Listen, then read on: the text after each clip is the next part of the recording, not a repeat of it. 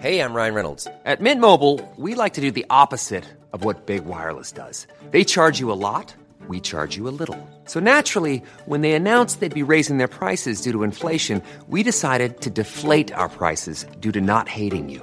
That's right. We're cutting the price of Mint Unlimited from $30 a month to just $15 a month. Give it a try at mintmobile.com slash switch. $45 upfront for three months plus taxes and fees. Promo rate for new customers for limited time. Unlimited more than 40 gigabytes per month. Slows. Full terms at mintmobile.com.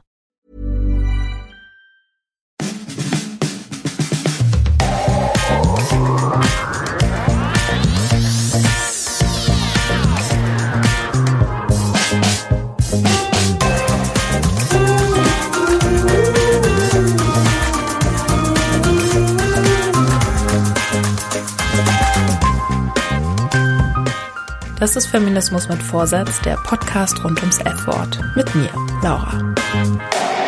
Na, du Feministin, werde ich nun ab und zu begrüßt. In mir fängt's dann direkt an zu rödeln. Meint der oder die das gerade ernst? Ah, nee, okay, grinst ein bisschen. Will mich ärgern? Warum eigentlich ärgern? Mit Feministin?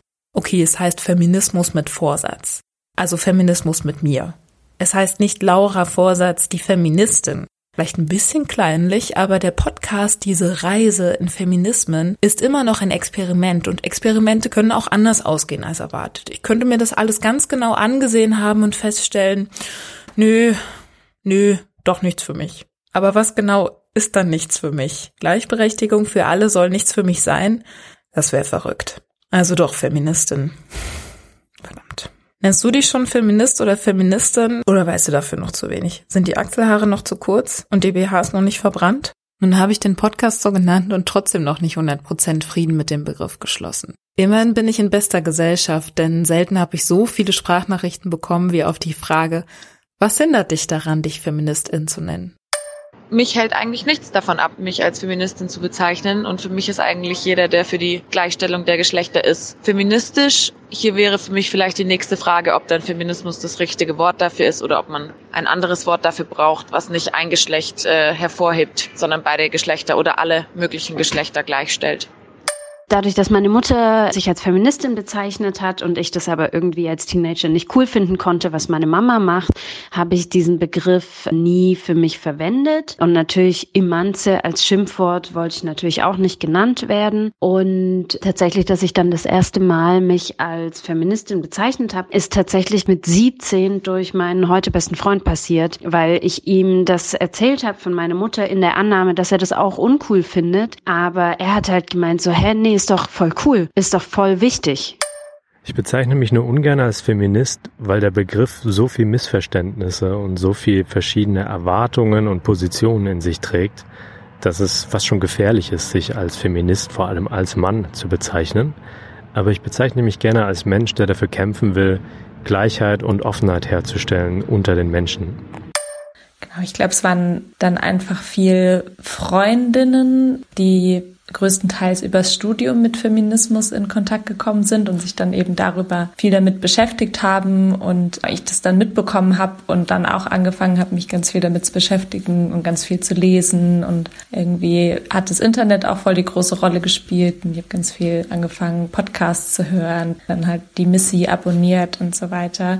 Aber ich weiß, davor habe ich das einfach alles nicht mitbekommen. Jetzt ist es irgendwie einfach so präsent, dass mir das total schwer fällt nachzuvollziehen, wie ich da so lange so wenig von mitbekommen habe. Und ich weiß, dass ich mich auf jeden Fall davor auch als Feministin bezeichnet habe, aber es war eher so, ja, ich bin halt für Gleichberechtigung und für Frauenrechte, aber eher so, ja, in anderen Ländern, da ist das ja noch nicht gegeben oder da sind ja, das sind die Verhältnisse ganz schlimm und in Deutschland passt aber schon alles irgendwie, aber irgendwie so diese Beschäftigung mit Strukturen und auch Strukturen in Deutschland und Patriarchat und wie das irgendwie historisch gewachsen ist, das kam bei mir halt wirklich erst so mit einem Umfeldwechsel.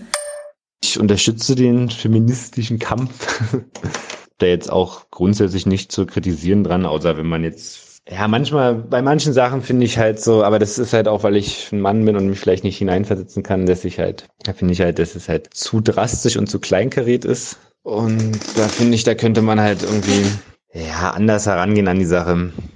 Jetzt fällt mir so spontan natürlich kein Beispiel wieder ein. Genau, aber warum nenne ich mich nicht Feminist? Ich finde halt, also wenn halt auch unter anderem Freundinnen meinten, dass ich ja schon eigentlich feministische Einstellungen habe, aber halt in manchen Diskussionen dann dagegen argumentiere.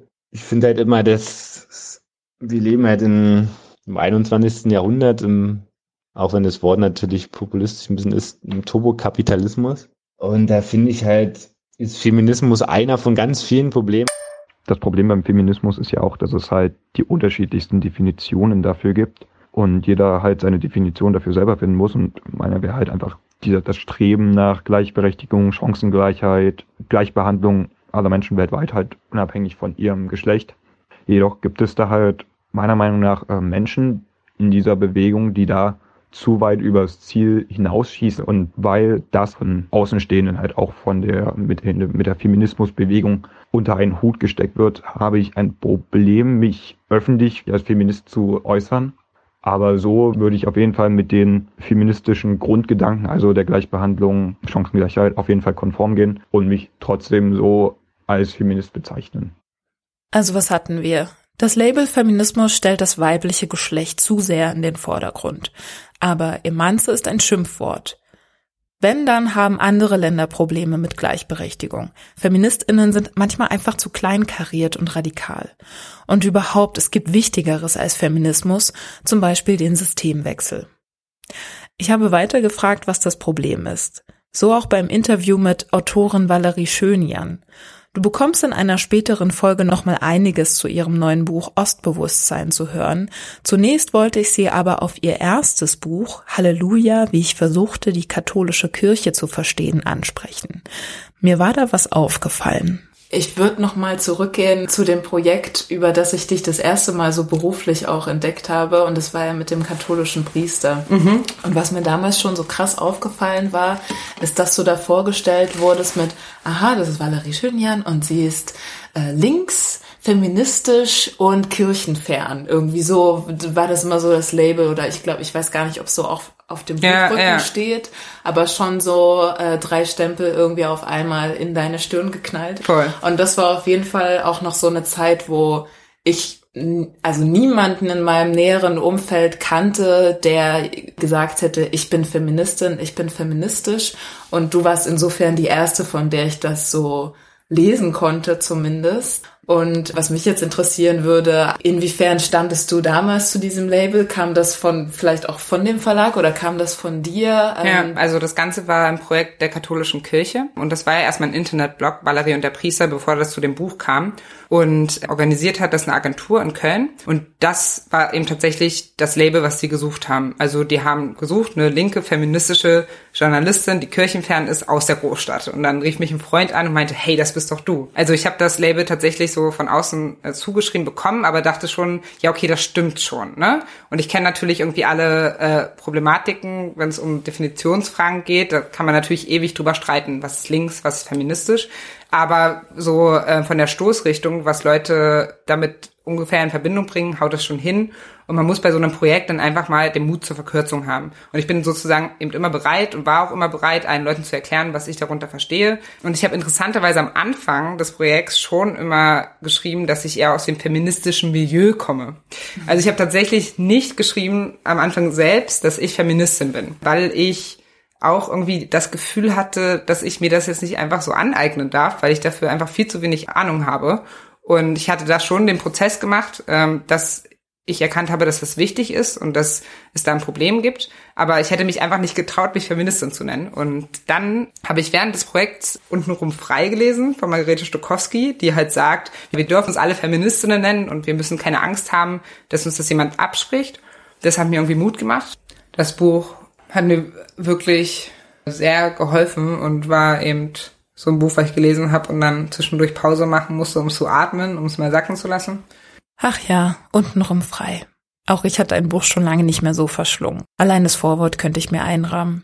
Margarete Stokowski äußert sich da direkt umfassend zum Begriff Feminismus. So legt sie persönlich wenig Wert darauf, ob sich irgendjemand zum Feminismus bekennt. Es ginge nicht ums Etikett, sondern darum, wie wir handeln und miteinander umgehen. Für Margarete Stokowski bedeutet Feminismus, dass alle Menschen unabhängig von ihrem Geschlecht, ihrer Sexualität und ihrem Körper dieselben Rechte und Freiheiten haben sollen. Dabei gehört für sie Feminismus, Rassismus und Klassenunterdrückung zusammen und zusammen weg. Also wenn ich bis hierhin was gelernt habe, dann dass Feminismen und alles, was damit zusammenhängt, einfach und kompliziert sind. Das kann schnell zu der Annahme führen, Valerie Schönjan sprach es eben an, Margarete Stokowski schreibt es und mir ging es auch so, dass wir erst Tonnen von Informationen brauchen, bevor wir uns auf irgendeine Seite stellen können. Die, die sich durch die feministischen Klassiker gelesen haben und Patriarchat richtig schreiben können, werden für eine Veränderung aber nicht ausreichen. Meiner Meinung nach gehen Theorie und Praxis also am besten Hand in Hand. Und wie Valerie schon meinte, angesichts ihres Projekts musste sie Mut zur Verkürzung und zum Label haben, damit schnell klar ist, worum es geht. So ist es auch mit dem Feminismus. Ein Label muss kurz und prägnant sein, eindeutig und leicht zu merken. Egal wie lang die Suche geht, nie wäre es allen recht zu machen. Außerdem lenkt Labelfindung ab. Wir haben Besseres zu tun, schreibt Stokowski. Feminismus ist nichts, was durch eine bessere PR ein attraktiveres Produkt wird und dann von allen einfach lässig nebenbei geschluckt wird. Es ist ein Kampf, der wehtun wird, weil wir einsehen müssen, an wie viel Scheiße wir uns gewöhnt haben. Ich erinnere da auch gerne nochmal an die Definitionskeule aus Folge 2. Im Grunde genommen geht es um Geschlechtergerechtigkeit, aber wir Feministinnen und Feministen sehen einfach, dass es eine Schieflage zu Ungunsten von Frauen gibt im Allgemeinen und versuchen deswegen vor allem uns für die Belange von Frauen einzusetzen. Margarete Stokowski verweist außerdem darauf, dass wir uns mit einem neuen Label von all denen abgrenzen würden, die diese Kämpfe begonnen haben und dafür sorgten, dass Frauen wählen, Geld verdienen und Bankkonten eröffnen dürfen. Es sei also vielmehr eine Ehre, sich bei diesen KämpferInnen einzureihen und nicht peinlich. Dass Frauen, die sich für ihre Rechte stark machen, als hässlich, emotional verbittert und unmenschlich dargestellt werden, ist eine Strategie, die so alt ist wie der Feminismus selbst. Anfang des 20. Jahrhunderts verbreitete die Postkartenindustrie diese negativen Bilder von Frauenrechtlerinnen und auch heute sehen sich Feministinnen auf allen möglichen Kanälen mit zickigen, hysterischen Männerhasserinnen oder Feminazis in Verbindung gebracht. Zum Glück liegt die Deutungshoheit darüber, was Feminismus ist, nicht bei denen, die von der Macht profitieren, die sie noch haben logisch, dass Feminismus für sie unbequem ist und der lieber gehindert werden sollte. Aber was Feminismus ist, das bestimmen immer noch die Feministinnen. Ich persönlich finde auch von Vorteil, dass sich Feministinnen unter diesem Label leichter zusammenfinden können. Würde ich mich einfach nur Humanistin nennen, würde es sehr viel schwieriger sein, unter allen Humanistinnen wirklich Verbündete zu treffen, denen es insbesondere um Frauenrechte geht. Denn geschichtlich hat der Humanismus ja auch schon einige Phasen hinter sich. Zu Zeiten der Aufklärung wurde er schon einmal wieder entdeckt und hochgehalten. Ja, komm, wir bedienen uns unserem Verstande und feiern die Freiheit, Gleichheit, menschlich, ach nee, Brüderlichkeit. Frauen waren mit den Schlagworten der französischen Revolution wohl nicht gemeint. Aufklärung war was für Männer. Während der Familienvater für die geistliche Nahrung sorgte, kümmerte sich die Mutter um die leibliche Nahrung. Reicht ja auch. Dank No More Bullshit, dem Handbuch gegen sexistische Stammtischweisheiten, wurde mir auch nochmal klar, dass Humanismus sich primär auf eine philosophische Geisteshaltung bezieht. Humanismus bleibt theoretisch und setzt nicht auf konkrete politische Maßnahmen gegen Diskriminierung. Da werden eher Diskussionszirkel geführt und antike Schriften übersetzt. Moderne Humanistinnen können natürlich politisch aktiv sein. Der Begriff Humanismus beinhaltet den Anspruch auf soziales Engagement aber nicht. Feminismus dagegen schon.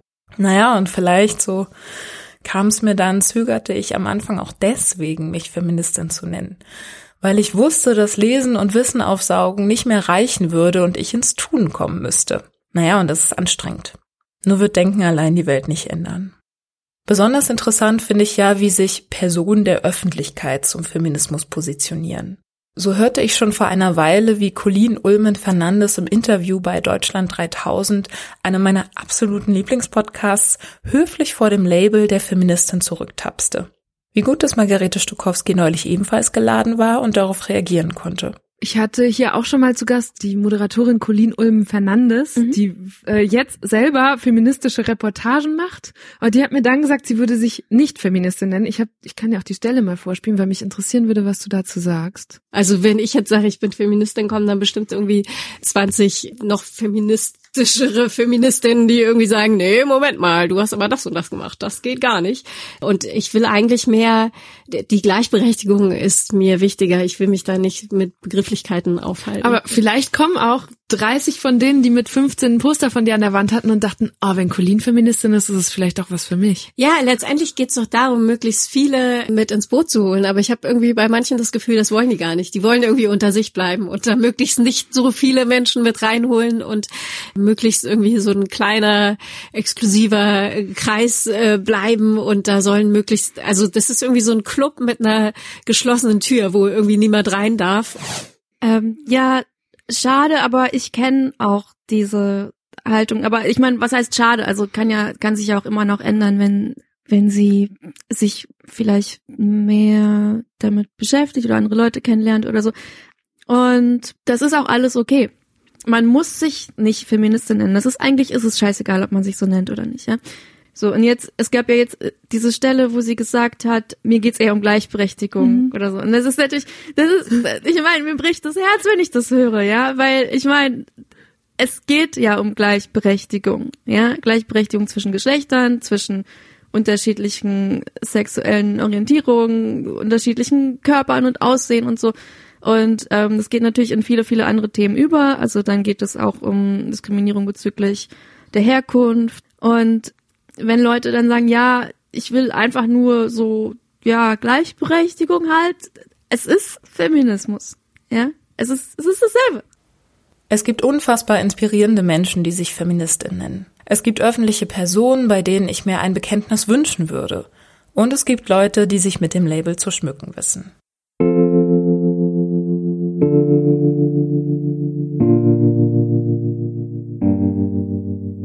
Auf den 100 Seiten zu Feminismus im Reklam Verlag erzählt Barbara Streidel von feministischer Geschichte, aber auch von der Geschichte der Verneinung des Ich bin zwar keine Feministin, aber.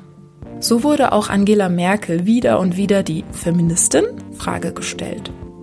Sie verneinte, denn der Gedanke, es habe ihr als Kanzlerin etwas genutzt, dass sie eine Frau sei, habe ihr nie gefallen. Hm. Parität, also Gleichstellung, erscheint ihr logisch. Okay. Sie setzte sich aber lieber für Toleranz und Diversity ein.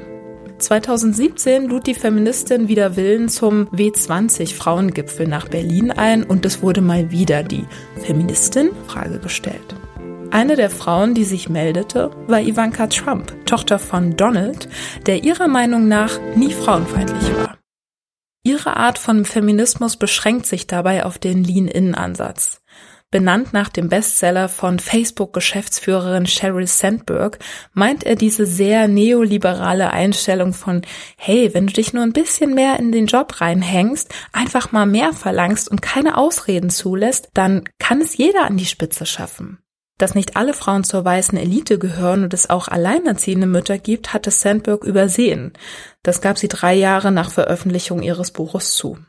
Ihr Mann war in der Zwischenzeit gestorben und ihr war aufgegangen, dass sie die Probleme Alleinerziehender schlicht unterschätzt hatte.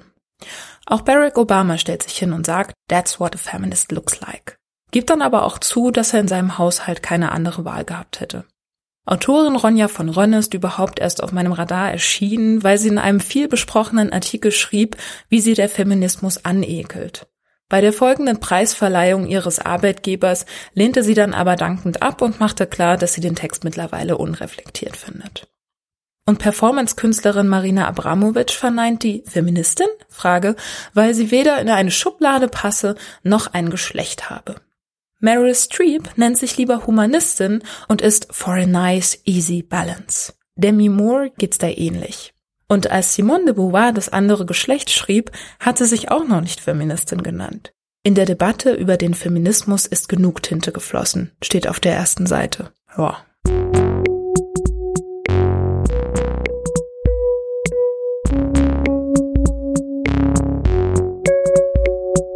Man kann Frauen und dem Feminismus unglaubliche Dienste erweisen, ohne sich Feministin zu nennen, schreibt Stokowski. Man kann ihnen auch sehr schaden, obwohl man sich so nennt. Es ist kompliziert. Als mir vor anderthalb Jahren eine Freundin vorschlug, den Podcast doch über Feminismus zu machen, wehrte ich das sofort ab. Dafür wisse ich nicht genug, wem soll ich da was vom Pferd erzählen? Nee, nee, nee, nee, nee. Und überhaupt, ich muss noch ganz viel tun, bevor ich mir sowas trauen kann. Und naja, Feminismus. Hm. Ich ging nach Hause und merkte, dass sich der Vorschlag nicht so leicht abschütteln ließ wie vorgegeben. Das Thema reizte mich schon. Und weil ich Mindmaps liebe, habe ich ein großes Blatt Papier genommen und bisherige Berührungen mit Feminismus in die Mitte geschrieben. Und das Datum. Einfach um zu schauen, wie wenig ich wirklich über Feminismus weiß. Was hatte ich bereits konsumiert, ohne es unbedingt als feministisch zu werten? Ich sammelte Musikerinnen, Künstlerinnen, Theaterstücke, Filme, Vorbilder, Orte, Podcasts, Hörbücher, Menschen in meinem Umfeld, Serien, Theorien aus Uni und Schule, geschichtliche und wirtschaftliche Fakten, Blogs, Kanäle auf Social Media, Zeitschriften, Serien und Beispiele aus meinem Leben. Zu jeder Abzweigung der Mindmap fiel mir immerhin eine Sache ein. Immerhin. Und bei so vielen Dingen ging mir da erst auf, dass es mich schon subtil in eine feministische Perspektive geführt hatte. Da war zum Beispiel das Buch Wüstenblume von Baris Diri. Ich muss so 17 gewesen sein. Und sie schreibt dort über Female Genital Cutting. Das meint den Vorgang, bei kleinen Mädchen teilweise oder vollständig die äußeren Geschlechtsorgane zu entfernen. Darunter ist oft auch die Klitoris. In der elften Klasse sollten wir dann eine Rede über ein selbstgewähltes Thema halten. Und ich hatte mich für ein flammendes Manifest im Namen der Varis Diri Foundation entschieden. Die Note wird dann schon irgendwie gestimmt haben, aber das, was ich angesprochen hatte, wurde einfach nicht weiter thematisiert. Es gab keinen Kommentar. Es ging einfach weiter im Betrieb. Zumindest dachte ich die Jahre danach kaum mehr daran. Der Film Female Pleasure von 2018 geht auch nochmal sehr gut auf das Thema ein. Ist wirklich ein krasser Film, also schauen die auf jeden Fall an.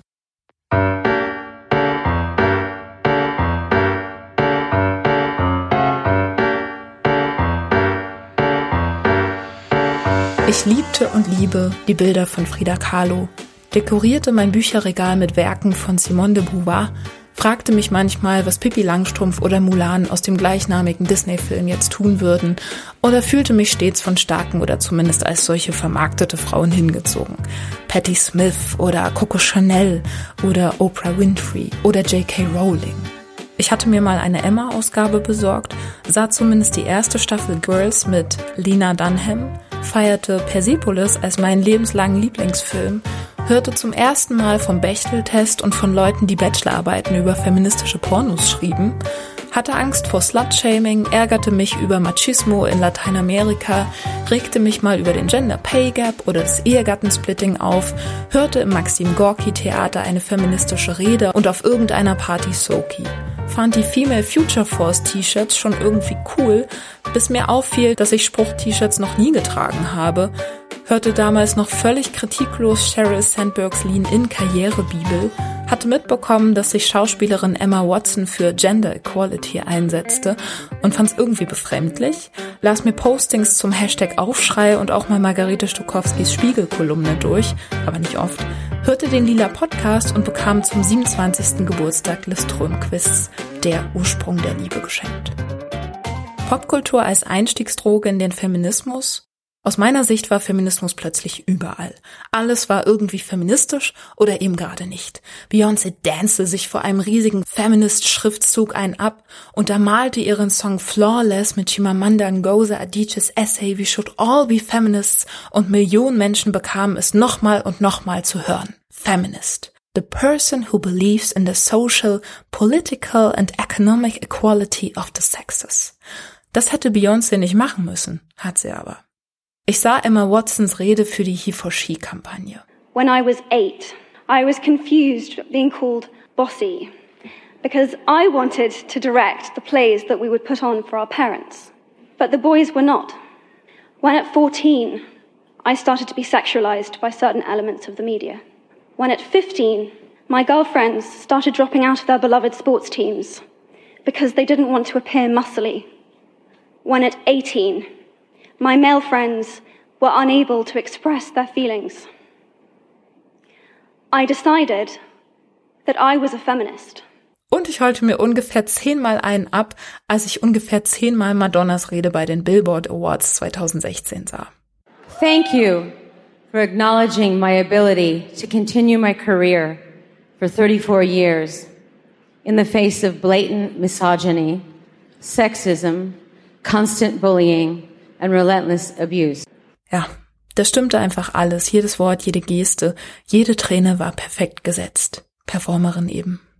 Meine Mama hat mir, glaube ich, schon mit zwölf mal ein T-Shirt mit einem Madonna-Print geschenkt, was ich damals so irgendwie cool und dann aber irgendwie auch nicht so cool fand, weil ich damit nichts anfangen konnte und es dann doch irgendwie als zu poppig trashig und ich mich eher so crunch rockig zugeordnet hätte und auch oder viel eher ein Nirvana-T-Shirt getragen hätte oder habe als ein Madonna-Shirt, obwohl ich wahrscheinlich Madonna schon immer näher war als äh, Kurt Cobain. Und deren Wandel so mitzuverfolgen und dass das in Ordnung ist, dass sie zum Beispiel Confession on a Dance Floor gemacht hat, dieses Album, wo sie sich so im Body rumregelt und wo ich auch noch weiß, als ich das dann geschenkt bekommen habe von meiner Mom, dass ich mich irgendwie so ein bisschen daran gestört habe, dass sie quasi so im hohen Alter jetzt einen auf jugendlich macht, aber tatsächlich nicht aus der Empörung darüber heraus, dass ich dachte, das muss sie doch überhaupt nicht machen. Sie ist auch so attraktiv, sondern eher aus so einer sogenannten Stutenbissigkeit, dass ich so dachte, äh, sie soll mal den Jungen das Feld überlassen. Etwas, was ich heute einfach nie wieder sagen würde, so dass es gewisse Kleidung nur für eine gewisse Altersklasse gibt oder man darf ab dem und dem Alter keinen Bikini mehr tragen oder welche Stories oder welche Stimmen ich da von meiner Oma oder sonst noch im Hinterkopf habe, die ähm, wohlgemerkt sehr gut in Form ist, aber seit ungefähr 30 Jahren keine kurzärmeligen Shirts mehr trägt, weil sie meint, sie hat äh, Fledermausarme. Madonna lenkte während ihrer Karriere immer wieder den Blick auf die unterschiedlichsten weiblichen Identitäten. Nicht nur Hure oder Heilige, sondern eben auch mal Bräutigam, der mit Britney Spears und Christina Aguilera rumknutscht. Während Madonna wegen ihrer Unabhängigkeit, die sie sich in kapitalistischen Abhängigkeitsverhältnissen erarbeitet hatte, zum einen als Role Model für Feministinnen gefeiert wird, erheben sich genauso Stimmen, die an ihr genau das kritisieren, was dem Popfeminismus so gern vorgeworfen wird. So hieß es 2011 in der Emma, aus Feminismus wurde Narzissmus und Konsumismus. Wer sich Madonna zum Vorbild nehme, instrumentalisiere seinen eigenen Körper, schreibt die Autorin Charlotte Raven weiter. Ich persönlich war total überrascht, wie feministisch sich Madonna schon vor Jahrzehnten äußerte. In Interviews beschwert sie sich, dass sie kaum zu ihrer Musik befragt wird, sondern eher ihr Aussehen oder Persönliches im Mittelpunkt steht. Ich machte so einige Wiederentdeckungen von popkulturellen Erzeugnissen, die ich erst im Nachgang als feministisch bewerten würde oder vielleicht auch feministisch überbewertete. Geht nicht nur mir so. Also die erste Person, die mir einfällt, die ich da krass bewundert habe, ist halt Ronja Räubertochter, die auch einfach viel cooler gewesen ist als diese ganzen anderen Heldengeschichten, die ich da auch noch so gelesen habe. Weiß ich nicht, so griechische Sagen fand ich ganz spannend, aber ne, das sind so klassische Männerhelden, die da irgendwie durch ihre Kraft alles schaffen. Und Ronja ist halt, naja, das ist halt einfach eine sehr unter die Haut gehende Geschichte von einer ja, feministischen Heldin halt. Tic Tac Toe ist eine ganz tolle Band und alle anderen, die was anderes behaupten, haben nämlich keine Ahnung. Und ich, ich glaube, dass Tic Tac Toe mich schon halt als Grundschülerin zur Feministin gemacht hat, ohne dass ich das wusste. Ne, weil die singen einfach so leck mich A, B, C, D, E, F, G, M,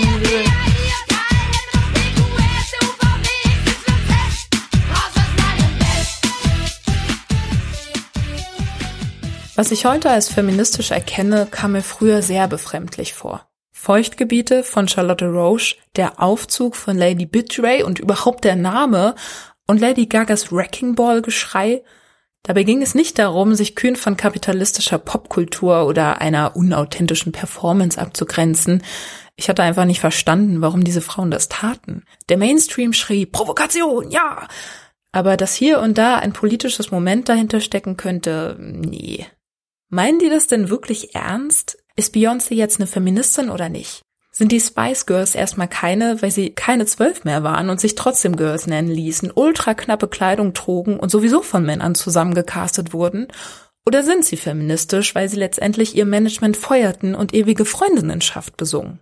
Ich glaube, dass es irgendwie auch im Pop-Business mit Beyoncé und Co. plötzlich coole Frauen gab. Also cool im Sinne von, ja, komisch eigentlich, ne? Dass man dass man die dann irgendwie als cool bezeichnet. Aber das ist so, ja, Frauen, mit denen man sich vielleicht vorher schon wegen irgendwas anderem identifizieren wollte und vielleicht nicht unbedingt konnte, aber wollte und die man irgendwie für was bewundert hat oder die man als vorbildhaft empfunden hat und die gleichzeitig auch so ein weiß nicht, so ein gesellschaftliches Ansehen hatten, also die man nicht so abtun konnte mit, ja, was es so früher für Klischees über Feministinnen gab und dass die sich hingestellt haben und irgendwie gesagt haben, so, nee, das ist wirklich was Cooles oder nicht nur was Cooles, sondern vielmehr auch was essentiell Wichtiges. Ich glaube, das hat schon auch geholfen, auch wenn es ja zum Teil kritisiert wurde, so dieser Popfeminismus.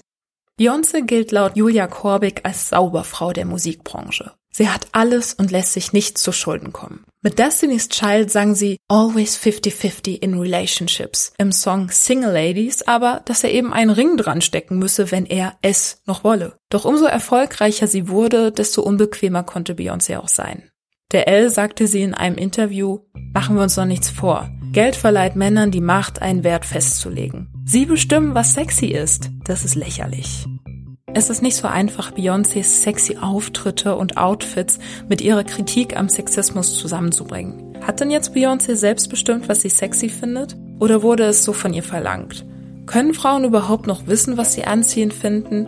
Denn die Theorie des Male Gaze geht davon aus, dass Menschen eher den männlichen Blick gewohnt sind. Der aus der feministischen Filmtheorie stammende Begriff meint diese männliche Perspektive, die das Publikum oftmals einnimmt, wenn es einen Film schaut oder irgendwas anderes im Fernsehen. Frauen werden dann sehr oft sexualisiert dargestellt. Und weil auch Frauen so oft in ihrem Leben aus dieser männlichen Perspektive sehen, wissen sie genau, was Männer angeblich sexy finden. Viel Haut, enge Klamotte, Knutschmund, ordentlicher Vorbau, knackiger Hintern ist klar. Das macht es nicht unbedingt einfach herauszufinden, was Frauen schön gefunden hätten, hätten sie nicht schon Jahre damit verbracht, sich in Männer hineinzuversetzen. Natürlich gibt's wie bei jeder Theorie Kritik. Da können wir nochmal graben, wenn es speziell um Filme gehen soll. Zum Thema Beyoncé stellt Julia Korbig abschließend fest, letztendlich ist es seltsam, Beyoncé als Künstlerin zu kritisieren und nicht die Beschränkungen und Grenzen innerhalb derer sie arbeitet. In diesem Fall die Musikindustrie, aber auch die Vorstellung des Publikums davon, wie eine schwarze Künstlerin auszusehen und zu performen hat. Mittlerweile ist sie regelmäßig dabei, diese Grenzen zu sprengen, sei es mit kompromisslosen Werken wie Lemonade oder ihrem legendären Auftritt beim Coachella Festival 2018, wo sie die Bühne ausnahmslos mit schwarzen MusikerInnen und TänzerInnen betrat. Apropos Grenzen sprengen. Lady Gaga hat aus sich selbst eine Kunstfigur der Extreme geschaffen. Ihr geht's wohl kaum um das Erfüllen irgendwelcher Schönheitsideale. Und auf die Frage, ob sie denn nicht Sorge hätte, dass alle nur von ihrer Sexiness gebannt werden und dabei die Musik vergessen, sagte sie, No, not at all. I've got three number one records and I've sold almost four million albums worldwide. So, so what's the biggest thrill of your career so far? The gay community. Oh, wow. Why? Can you... Because I love them so much. Because they don't ask me questions like that. Because they love sexual, strong women who speak their mind. You see, if I was a guy and I was sitting here with a cigarette in my hand, grabbing my crotch and talking about how I make music because I love fast cars and fucking girls, you'd call me a rock star. But when I do it in my music and in my videos, because I'm a female, because I make pop music, you are judgmental and you say that it is uh, um, distracting. I'm just a rock star. Allerdings kommt danach auch. Are, are you also a feminist? I'm not a feminist. I, I hail men. I love men. I, I celebrate American male culture and beer and bars and, and, and muscle cars. Um, but that's not what you asked me. You asked me if my music was distracted by my sexuality, and it's not. Ja, ist schon Weichen her. Mittlerweile wurde sogar eine Strömung des Feminismus nach ihr benannt, der Gaga-Feminismus. In Kombination mit dem Postfeminismus ist der Popfeminismus laut Angela McRobbie leider gar nicht so hilfreich. Am Beispiel vom sehr erfolgreichen Buch und den Verfilmungen zu Bridget Jones zeigt die Kulturtheoretikerin, was für ein Bullshit mit feministischen Zielen veranstaltet werden kann. Gezeigt wird also die mädchenhafte Bridget, die doch schon alles darf. Sex mit wem sie will, Alkohol wann sie will, Zigaretten, Geld, Partys. Da brauchst du nur echt keinen Feminismus mehr. Denn letztendlich, so suggeriert die Geschichte, will Bridget trotz Feminismus immer noch das, was alle Frauen wollen. Sie träumt ununterbrochen von der romantischen Liebe, Mr. Right und Kindern. Ihre größte Angst, das Ende als alte Jungfer. Es ist also nicht bei allen kulturellen Erzeugnissen so krass diskutabel, ob das jetzt feministisch ist oder nicht. Ich denke festzuhalten ist erstmal, dass der Einzug von Frauen in die Popkultur durchaus ein fetter Fortschritt ist. Jahrhunderte wurden Frauen als Kulturschaffende ausgegrenzt, marginalisiert und ignoriert. Da ist schon ziemlich nice, dass die bestverdienste Musikerin eine Frau, nämlich Taylor Swift ist. Ihre Songs sind zwar ziemlich unpolitisch, aber immerhin rief sie bei den US-amerikanischen Midterm-Wahlen im November 2018 dazu auf, für Kandidatinnen zu stimmen, die sich für die Rechte von Frauen, LGBTIQ und für Antirassismus einsetzen. Nicht so passend für den Mainstream wie die Popsternchen waren die Riot Girls. Warte, Riot Girls. Girl. waren die Riot Girls aus den USA der 90er. Die Musikerinnen hatten keinen Bock mehr darauf, dass Punk und Hardcore von Machos geprägt wurden, gründeten ihre eigenen Bands und ließen mich wünschen, früher geboren zu sein. Kathleen Henner war mittendrin.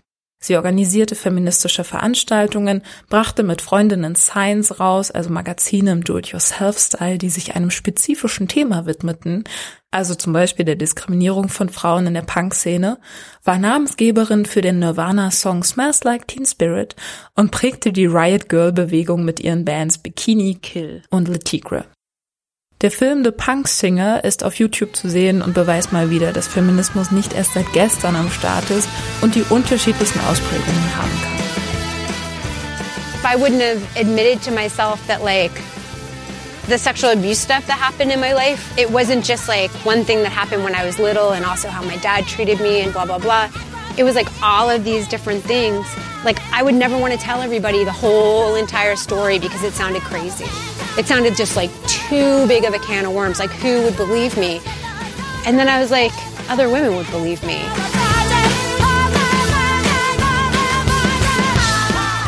I don't give a shit what people think. I know what's real. I don't care if people don't think feminism is important because I know it is. Anne Wiezurek, Initiatorin des Hashtags Aufschrei, schrieb vor einigen Jahren in der Zeit, als Beyoncé dieses Jahr bei den MTV Video Music Awards vor der Videowand mit dem Wort Feminist stand, während die Schriftstellerin Chimamanda Ngozi Adichie aus dem Off die Definition von Feminismus zitierte, sahen und hörten das sehr viele Menschen jeden Geschlechts. Wie viele genau lässt sich natürlich nicht sagen, aber man darf mutmaßen, die Zuhörerzahl war größer als bei der jüngsten Vorlesung der Philosophin Judith Butler. Ist das nun schlimm? Ist das eine dadurch wichtiger als das andere oder gar richtiger? Natürlich nicht. Vielmehr zeigen diese Beispiele sehr schön, dass es verschiedene Herangehensweisen an Feminismus gibt. Glücklicherweise. Die spielerische und künstlerische Auseinandersetzung erreicht Menschen, genauso wie die auf akademischer Ebene. Ob Butler oder Beyoncé, beide tragen dazu bei, den Feminismus auf ihre Weise inhaltlich voranzutreiben und Menschen näher zu bringen. Die eine vorwiegend in Songzeilen auf einer Riesenbühne, die andere in theoretisch anspruchsvollen Vorträgen und akademisch voraussetzungsreichen Büchern. Zitat Ende. Damit kann ich mich erstmal zufrieden geben. Wäre da nicht dieser Kapitalismus? Missy Magazin Mitgründerin Sonja Eismann nennt es als eine der größten Herausforderungen der Vereinnahmung durch den Kapitalismus zu widerstehen. Denn der Kapitalismus hat entdeckt, dass man mit feministischem Engagement Geld machen kann. Besonders offensichtlich wird diese Feminisierung der Konsumwelt, wenn billige H&M-T-Shirts mit Girl Power oder Feminismusaufdruck über die Ladentische gehen. Feminismus wird tragbar, okay, aber hergestellt wurde der Kram ja trotzdem von unterbezahlten Näherinnen des globalen Südens. Das ist sicherlich nicht so feministisch, wie sich das Käuferinnen dieser T-Shirts dachten.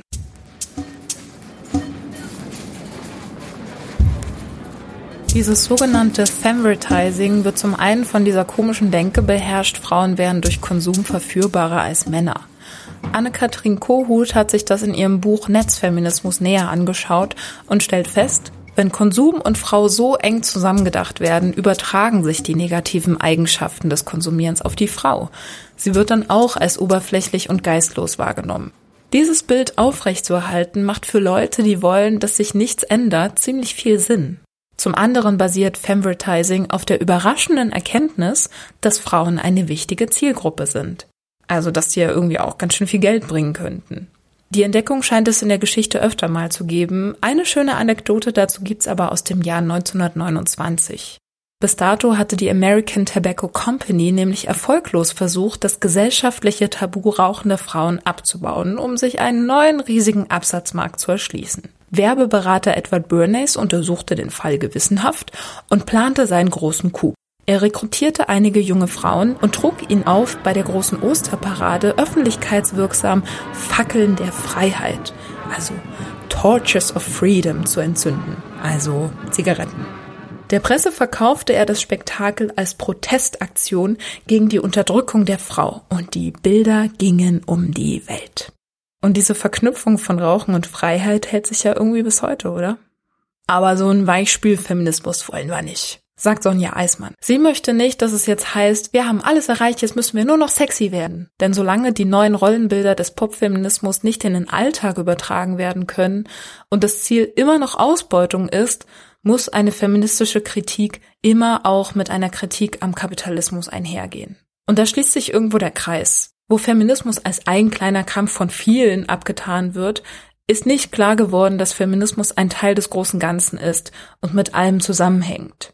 Ich finde, das ist genau der Punkt, dass es bei Feminismus ja um mehr Freiheit geht und auch mehr Wahlfreiheit nach meinem Verständnis. Und das heißt, wenn Frauen sowieso gesellschaftlich irgendwie viel öfter für irgendwelche Sachen kritisiert werden und sowieso viel öfter auf Äußerlichkeiten hin beurteilt werden, dann finde ich es gerade wichtig, dass man sich da solidarisch zeigt und dass man diese Freiheit feiert und eben nicht urteilt die ganze Zeit über andere Frauen, wie sie aussehen, was sie sagen, genau, was sie machen, wer feministisch argumentiert und wer eintritt für Gleichberechtigung. Das können alle sein, egal ob mit Nagellack oder ohne. Ob nun Kommerz oder nicht. Was ich aus den Songs der Popsternchen oder Punk Girls ziehen kann, ist Kraft. Empowerment, wie man so schön sagt. Schlechte Laune, die Spice Girls werden es richten. Bei mir geht es mittlerweile so weit, dass ich mich einem Chor angeschlossen habe, der sich solchen Guilty Pleasures aus den 80ern und 90ern verschrieben hat. Wir heißen übrigens Projekt Kiezchor und sind für Auftrittsvorschläge an booking at projektkiezchor.de offen. Und wo wir schon mal bei solchen kapitalistischen Machenschaften sind, möchte ich mich natürlich wie immer bei meinen neuen UnterstützerInnen bei Steady und PayPal bedanken. Tausend Dank also an Jenny, Andreas, Judith und Bene. Und damit verbunden ist auch nochmal der Aufruf, wenn dann bei Steady jährliche Mitgliedschaften abzuschließen, weil sonst super viel Geld für Transaktionskosten drauf geht. Und wenn du jährlich blöd findest, gibt's ja noch den PayPal-Link in den Show Notes. So, ich sende feministisch vorsätzliche Grüße. Bis zum nächsten Mal.